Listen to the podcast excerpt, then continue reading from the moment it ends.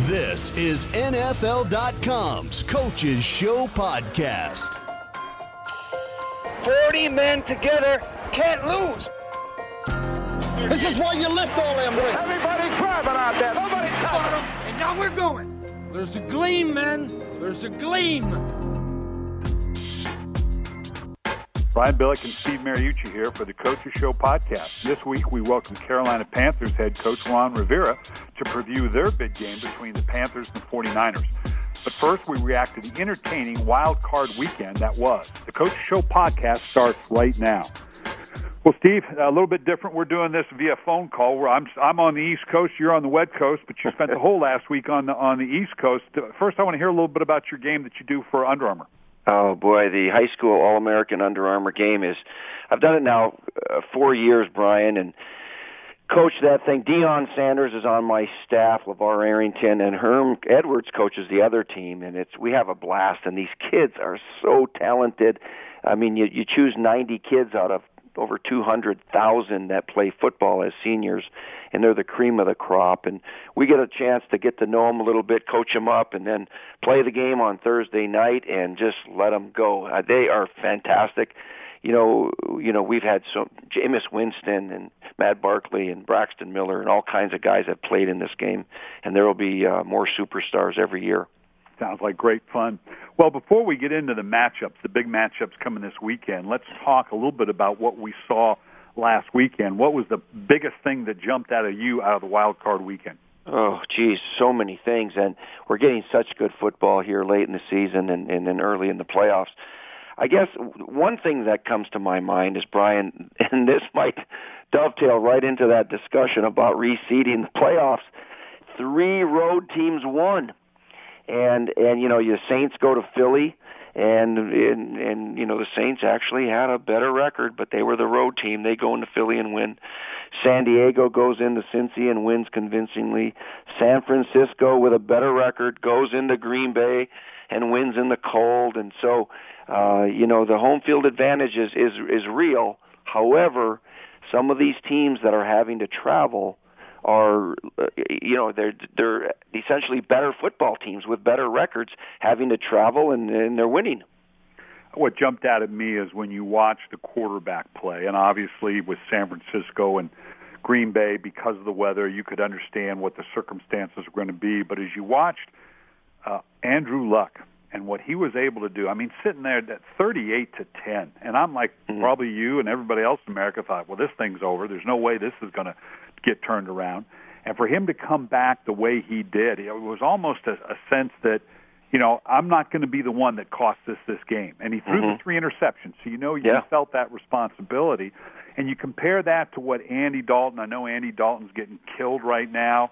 Uh, and I've been a supporter of Andy Dalton, but it's getting awful tough because when you look at these two guys, I mean, if you were to size it up first, which defense would you choose to have if if you could? Uh, Indianapolis or Cincinnati's? Cincinnati's. Absolutely. and the receiving corps, which if you had to choose which receiving corps, which one it would be, Cincinnati or an Indy?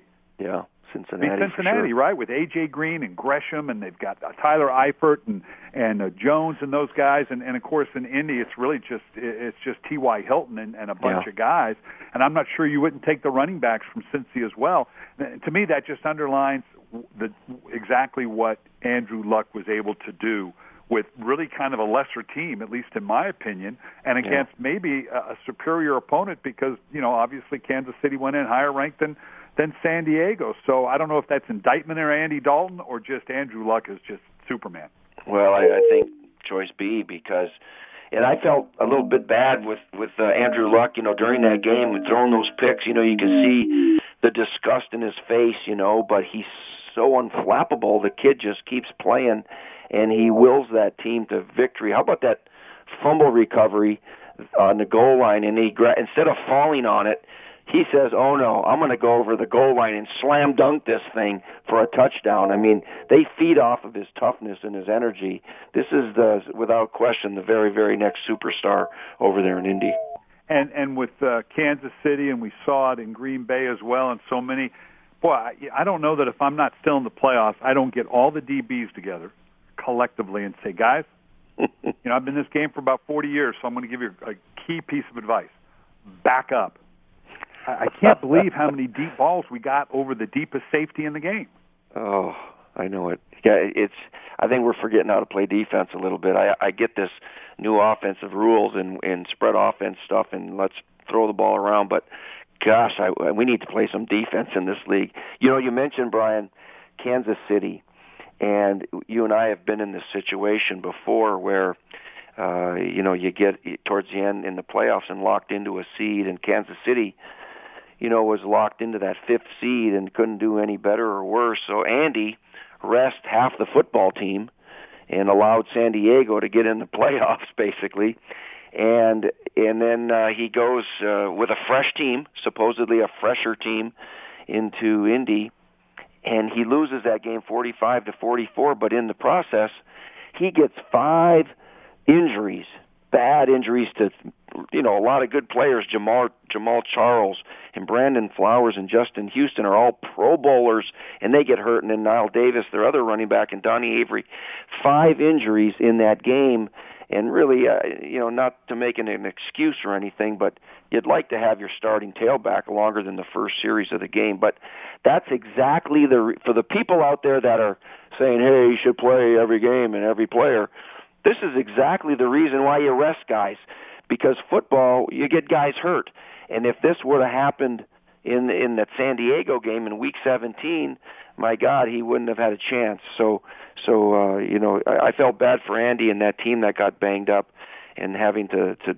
you know divulge a, a 28 point uh, lead, and then uh, it all comes apart because they're missing so many players. And obviously, a phenomenal year for Andy Reid and Kansas yeah. City coming back from a two and fourteen. But do you think could this linger when, when that kind of a loss? Do you think that could be mm. something that carries forward? You don't want hangover, to, and you say it won't, but it's you know. It's kind of like when we were kids and you're out wrestling in the backyard with your brother and come in all banged up, and your mother tells you that's going to leave a mark. Is this going to leave a mark? Oh, I was the oldest brother. I used to kick my little brother's butt. But um, yeah, it, I hope not. I think Andy will handle this right, and, and he'll add to that very talented team with eight Pro Bowlers and and draft well, and uh, they'll hit it running. They're going to be a good football. I think Alex Smith has got to feel good about you know 99% of that game, 378 yards, four touchdowns. He missed a couple throws he'd like to have back in the at the end there, but I think they're going to be good going forward. You, you know what else in that in that AFC is crazy. Brian is Denver. You know, most people think they're the team to beat, and they are. But we're down to the final four in, each conference, right? Well, the other remaining three teams in the AFC are teams that beat Denver already. New England, Indy, and San Diego are all still alive in the playoffs, and they've all beaten the Broncos. It's going to get interesting. Well, that leads me into let's let's talk about the games coming up, and with that that segue there, let's talk about two teams that played one another, and it was ugly when the Saints went in to play Seattle. They lost 34 to seven in probably as bad a outing as New Orleans and Sean Payton and Drew Brees have ever had. Let's talk about what why this game might be different. Uh, you know, why is it likely not going to be the beatdown that we saw before? Yeah. Well, and it's that game where you know 34 to seven beat down, and it was very lopsided statistically. It was the worst Drew Brees and Sean Payton's offense has had in, in years, and and then of course they remember that well, and they also remember the Beastquake game when they went into uh, Seattle when Seattle was seven and nine. Remember that, and and uh, upset the Saints. So they they don't have a lot of fond memories over there in front of that twelfth man, but. I, I'd, I'd like to think that the Saints are better now or you know better equipped to to to fight these guys up there. You got the veteran quarterback with Drew Brees. Of course, you know you'd rather have him than some youngster. And then you you have a team now with the Saints that they're running the football. Where they run for 185 yards last game, and they're playing run defense, and they stopped Philadelphia, the best rushing team in the league, held them to 80 yards rushing, and so you know, so those are the couple of things that have have to take place: run the ball and stop the run, and and have a quarterback play well in order for them to have a chance. And I think they do have a chance. Well, the thing I'm going to be anxious to see is if that New Orleans defense and Rob Ryan's done a phenomenal job taking it from literally the last ranked defense in the league in historical numbers to a top five defense. Mm-hmm. Um, the running attack of Philly is a little bit different. They try to spread you out, they try to number count you, and they did a great job with that, as you just alluded to. Seattle's kind of team says, "No, we don't care. We're just we're going to get in the eye and just pound away." Yeah, they got that fullback that's a dinosaur in our league now. But boy, and I every know team if, has one. I'll be interested to see if New Orleans can hold up against that type of running game and that type of pounding. Uh, and then the flip side of it is we all know that uh, uh, New Orleans can really spread you out with great matchups, but that secondary is so physical, and that four-man rush of Seattle is so strong. Uh, and I did the last game against New Orleans, and, and uh, Armstead, Terron Armstead, held up okay, obviously this last week. But that's going to be a little bit different challenge against that Seattle group. Yeah, you know, you know, plus the twelfth man with that pass rush that you're talking about. You know, you get guys like Michael Bennett and Cliff Avril that have come over from Tampa and Detroit and they don't even start for that team. That's how much depth they have. And the de- you know Brandon Browner's not playing, but you got Byron Maxwell playing well. John Schneider and Pete have really put together a deep team in most every position right there. But um, yeah, that's going to be a good one. I, I uh, but as you know, you know you throw out all the records and you throw out the past and you start over every game, and uh, anything can happen in these crazy playoffs. Yeah, that's going to be a fascinating one in the NFC. Let's let's stay with the other NFC game, or let me let's let's bounce around. I'm going to start with the early games. Go with the Colts and the Patriots, and obviously we just saw a huge uh, comeback from the Colts. The thing I'm being asked all day in the different interviews that I do, uh, could there be a residual emotional drain for uh, the Colts after a huge come from behind to now have to go on the road? You think they might be a little warm out? you yeah, it's come off of cloud nine, I guess, to play this game. But they better they better get their minds right because New England is no fun place to play in December and January. They have such a great winning record over there, and you know we hear Brian uh, that Bill. It's kind of cliche-ish, but Bill Belichick will take away what you do best. Well, everybody tries to do that, um, but he usually gets it accomplished, you know. And, and what is what, what do the Colts do best? Well T.Y. Hilton now is their guy, and there's no Reggie Wayne, and and Andrew Luck finds him and looks to him quite often. 18 targets, 13 catches. So it's going to be interesting to see if they t- take Aqib Talib or or if they double him or you know just how are they going to take away Andrew Luck's favorite weapon. But the other side of the ball concerns me for the Colts. You know, and you and you asked which one I would prefer the the Bengals defense or the Colts defense. The Colts secondary is vulnerable in my mind. And heck, we just saw Alex Smith, you know, throw the ball for 378 and four touchdowns uh, with no picks against them. Well, they got another good guy coming up named Tom Brady, and he's got weapons galore that he's scattering the ball around to. So that Colts secondary man is going to get tested, and I think they're going to give up a ton of points. Yeah, and they they just didn't look healthy. You could see that yeah. early on as well. They the way they, they they tried to battle through it.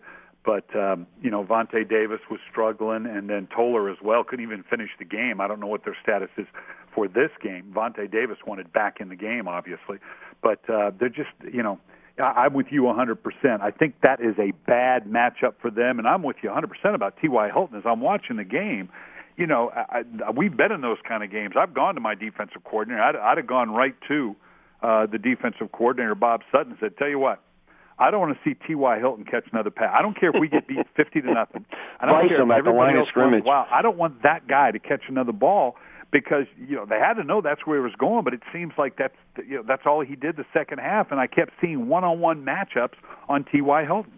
Crazy, and and and I think as a just a fan watching, you just kind of know where they're going to go with the thing, and and uh, I don't know. You're right. I, they just didn't seem to put enough uh, concerted effort into saying, hey, this guy is somebody we've got to eliminate, at least push coverage to him or whatever that is. Anyway, I, I got a feeling that Bill Belichick will do that.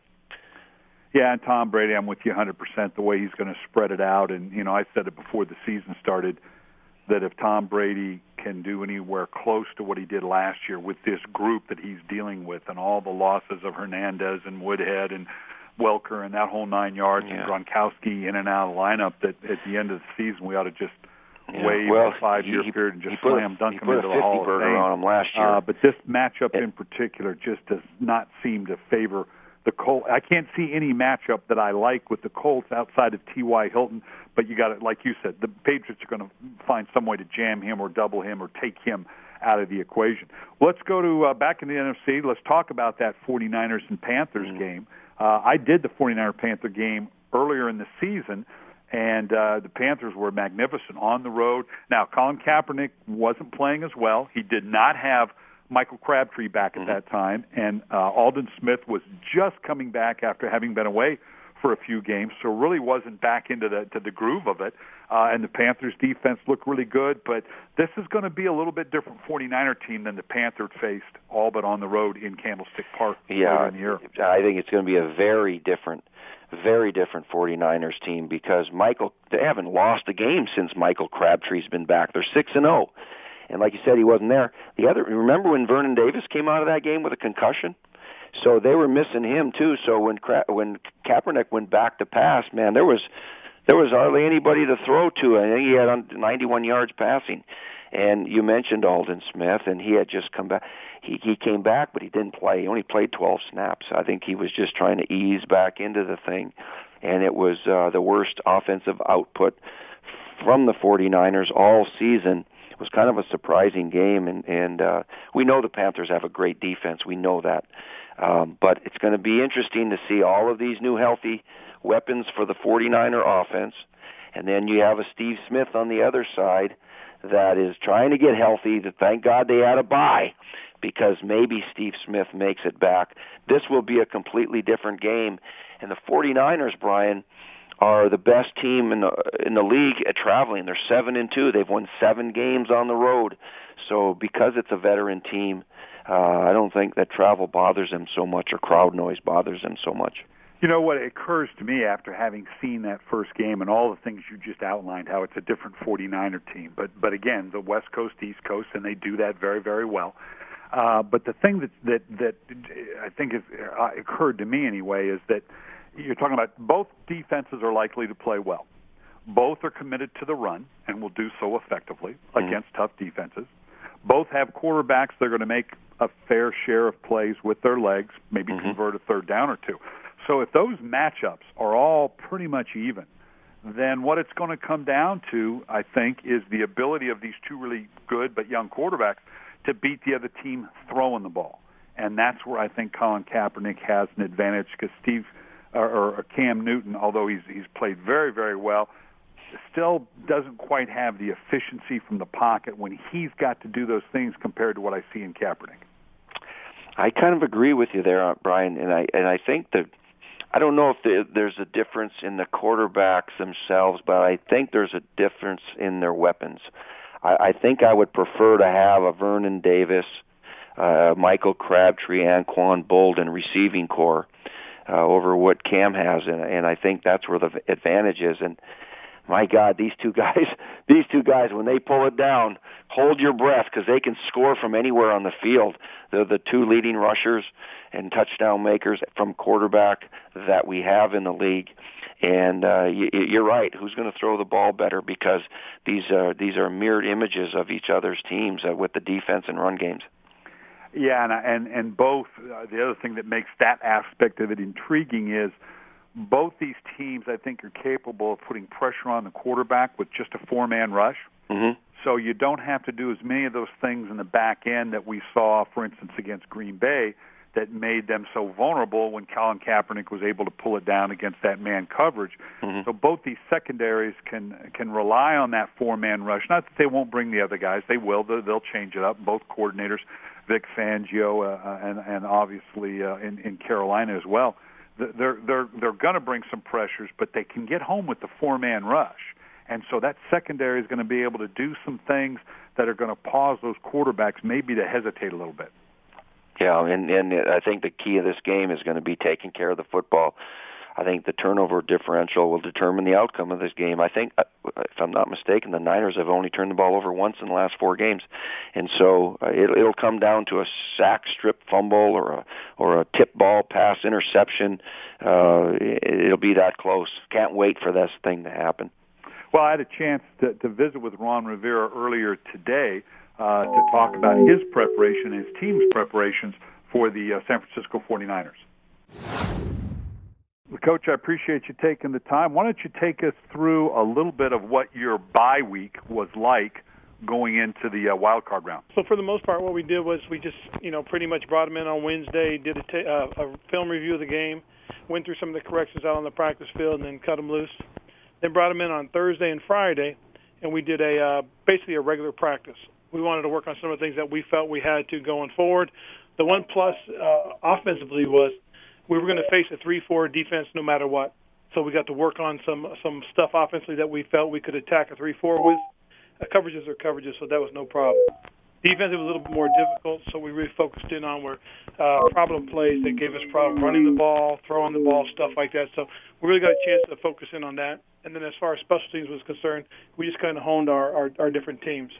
And then uh, brought them in on Saturday. We had a set of, set of meetings for the most part, and really just wanted to get the guys moving around, getting some blood flowing, and then we cut them loose and then brought them back in today and uh, started getting to work on San Francisco. And and coach, what do you do to to kind of make sure they understand? I know teams that have not been in the playoffs more readily or more recently, and you're used to this because you've been in the playoffs before. But sometimes it's hard for players that haven't been in that playoff atmosphere to understand that, you know, just because there are only four teams playing, or I should say eight teams, but four games this weekend, all that media that normally covers 16 games, it's still out there. I mean, it's, I mean, everything gets focused down to these four games. Do you help them kind of deal with that a little bit? Yes, we do. You know, uh, one of the things that I've done, Brian, was really talk about just how important everything was all throughout the season. For the most part, once we got halfway through, every game we played was was kind of a, a playoff. You know, we we were working to, to catch up to Saints, and then we were being pushed by uh, San Francisco and Arizona. So every game we got down the stretch was real important. When we played New Orleans the first time and lost, you know, the next three games were playoff games basically you know, we had to come back, we had to beat the Jets, and we had to turn around, beat New Orleans to take the lead in the division, and then we had to we had to beat Atlanta to win the division. So for the most part, try to make players understand just how important those three games were. So going forward, you know, to us, this is just another playoff game played already. Now, how much can you draw from? I, of course, did your game against San Francisco and San Francisco, where you had that great road win. They're a little bit different team. They've got uh, Mike Crabtree back uh, Aldon Smith, he had just come back into it at that point. So obviously there are some differences, but how much can you really draw from that previous game going into this one? Well, I think for the most part, what we've done is we've looked in at what we did in terms of preparation, try to understand how we, we prepared for these guys the first time. And now going forward, we're going to start preparing for them based on what they've done lately. The thing that is interesting, and I do agree, Michael Crabtree is back. Kaepernick is playing with so much confidence compared to the first time. It was kind of like he was feeling his way through the beginning of the year. Now you really see him; he's, he's doing some really good things. And then defensively, again, having Smith back does make a difference. Well, uh, and speaking of Steve Smith, how's uh, how's he doing? What what do you think his status is for the weekend? Well, looking forward to having Steve back. You know, he, he had a good workout today. Uh, we'll get him out on the field on uh, on Wednesday and really get a good feel for it. But uh, he's looking; everything's pointing positive, so I feel pretty comfortable about him being ready to go. And and in terms of Cam's preparation, you have you you two the two teams are really quite similar. You're both playing great defense. You're both wholly committed to the run. Both quarterbacks are going to make a fair share of play with their legs, whether it be a third down conversion or just during the course of the game. So it seems like the real difference in the game may come down to which quarterback has a better day throwing the ball. I think it's a combination of both, and, and you brought it up, Brian. I, I think the thing is you know they're going to run. They got to pick the right time to run, but at the same point, when they're when they're sitting in their pocket and they do throw the ball downfield, they make plays. That just adds the other dimension.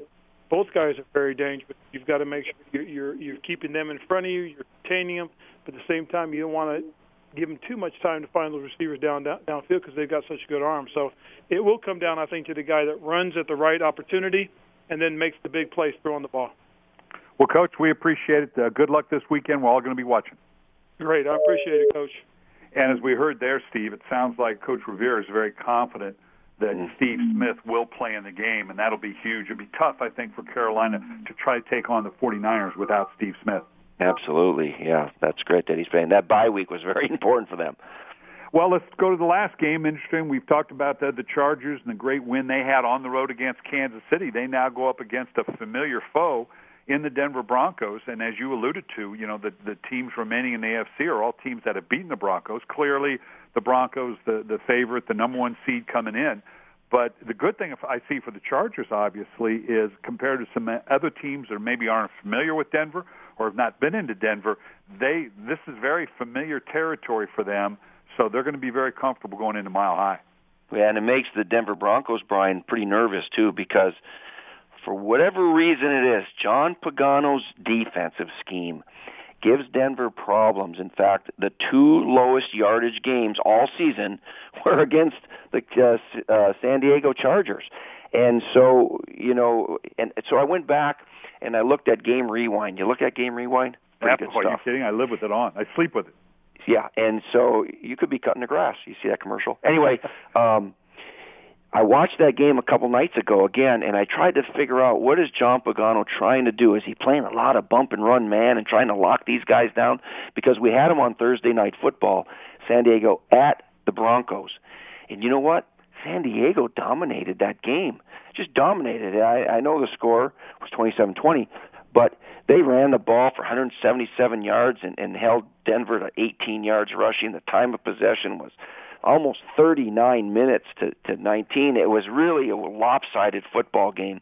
But what I saw uh, John Pagano's defense doing was a really good mix of man, off man, bump and run man. They played two zone. They played two man. They played three. They really kind of messed with Peyton's mind a little bit, and and uh, he hit the blitzes in a timely fashion, stopped the run. It was an incredible game plan, and and uh, I think it was his variety that uh, you know, and then they they they pressured Peyton Manning and sacked him a few times, and and uh, so this is the team I think the Broncos are a little concerned about. The Chargers have, been giving them grief now for a while. Yeah, and when you look at those matchups that you alluded to, that in neither game, even the one they won, uh, Denver just really couldn't get any rushing game going. And, and obviously, you can do some things as, as you alluded to. John Pagano is going to change things up, and and he's got he's figured out the puzzle that says, look, I'm going to I'm going to present Peyton with as many options to run the ball as I can give them the right number count in the box and all that kind of stuff. And and at the end of the day, uh, if they can't run the ball better than they did, uh, you know, it's it's going to be a long day for them. Even in that game they won 27-20, you go to the first one, Denver only ran for 18 yards on 11 carries. You know, Peyton had to throw the ball 41 times. Mm-hmm. So yeah, the, the running game of and and and San Diego uh, ran for 177 yards in that first game, and and they lost uh, or excuse me, I'm, I'm talking about the one that they won and the one that the Broncos. But it's not like it's not like the Broncos had gotten so far ahead that Peyton had to throw the ball. He he ran, he didn't run the ball because he didn't see any profit in running the ball. And uh, I, I agree with you. I think I do uh, playbook with Sterling Sharpe, and he's been singing the praise of the Chargers. He says the Chargers. Uh, he thinks they're going to beat the Broncos. I don't know how he's going to pick this weekend. I'm going to do playbook again this weekend. but last week he. I like watching that show. That's good stuff. Uh, they were going you to guys be Baldy and uh, the Rutgers guy over there. And then, uh, but the other thing is, you know, where I think that San Diego might just go in there and get them. They are getting better. You know, they do run the ball. Ryan Mathews has been healthy. What a great get with Danny Woodhead. My God. Um, but these two youngsters, Keenan Allen, the rookie from Cal, right, and the kid Ladarius Green, the tight end, the new tight end who's complementing Antonio Gates very, very well. These kids are getting pretty darn good. And and I think they're a confident team having beaten them up there already and running the ball, run defense. I mean, they're becoming a pretty darn com- complete football team. So uh, this one, this one is going to be. I'm going to be watching this one with interest because this could be another one and done for those Denver Broncos. Boy, that would be that would be brutal. And I, I get a sense, you know, you saw on the broadcast and prior to it they were talking about how loose the Chargers were because the Chargers kind of feel like they're playing on house money. You know, the way they got into it with the muff at the end with Kansas yep. City and all yep. the other losses and uh, you know, being in that situation sometimes it's like, look, this is this is the football gods have decided to do this for us. So we probably don't really even belong here anyway. So let's just let the thing go. We with no pressure on us whatsoever. And you're right, Denver, who's been the number one seed really from day one all season long, they might, and Peyton Manning and the weather and the below 40 degrees and all this, that, and the other. they, they, that tightness may show up with the Chargers, a loose group Yeah. coming in, going, "Hey, let's just have at this thing." Here, and I think they're the Chargers are a year ahead of schedule. You know, with the new head coach and Mike McCoy and his staff, and new systems, and well, they were lucky enough to keep John Pagano around. But, but uh, you know, with the young receivers. But don't you think there's a little bit of pressure too on Philip Rivers? Here, look at this. He's ten years in the league now, basically, and that draft class, that quarterback draft class from '04, with Eli having won two Super Bowls, with Ben having won two Super Bowls and losing one. Um, pressure on Philip Rivers to to finally get a you know a Super Bowl appearance or win because the rest of his draft class has done that, Brian. Yeah, I think it may be, but I think that's just for Philip Rivers. The guys around him, I don't think that those coaches weren't a part of that. The Yep. team's not a part of that. So yeah, does he feel a little bit of that pressure, like, and as though he's got to do a little bit more? Uh, yeah, there's there's the possibility of that, but he's also finding out he's had a great season with with Peyton Manning and the unbelievable year he had. Tom Brady with the wall he overcame. Drew Brees threw for another 5,000 yard season, uh, and all the things that are going on. Philip Rivers has just flown under the radar in terms. It's maybe his best season, almost 70% completions. What was it, 32 or 33 touchdowns, only 10 or 11 interceptions. So compared to the last couple of years, where maybe he was pressing a little bit, maybe he's learned that lesson that look, I'm not going to force myself. I've got the running game going a little bit. Hopefully, the formula works for him because he's a fun player to watch. Yeah, and and and I like Norv Turner's offenses, and they've been good together. But I think they had some injuries, you know, in the last couple of years, and lost some good players too. But in Mike McCoy's uh, version of uh, this kind of a hybrid offense with the West Coast, you know, the run game, the short intermediate passes, and ball control stuff has been really good for Philip Rivers. Yeah, and Ken Whisenhunt, the offensive coordinator, has done a heck of a job. So, going to be a great weekend of football Yep. once again. Well, that's it for the Coach Show podcast. Be sure to subscribe on iTunes and join us again next week. Thanks for listening.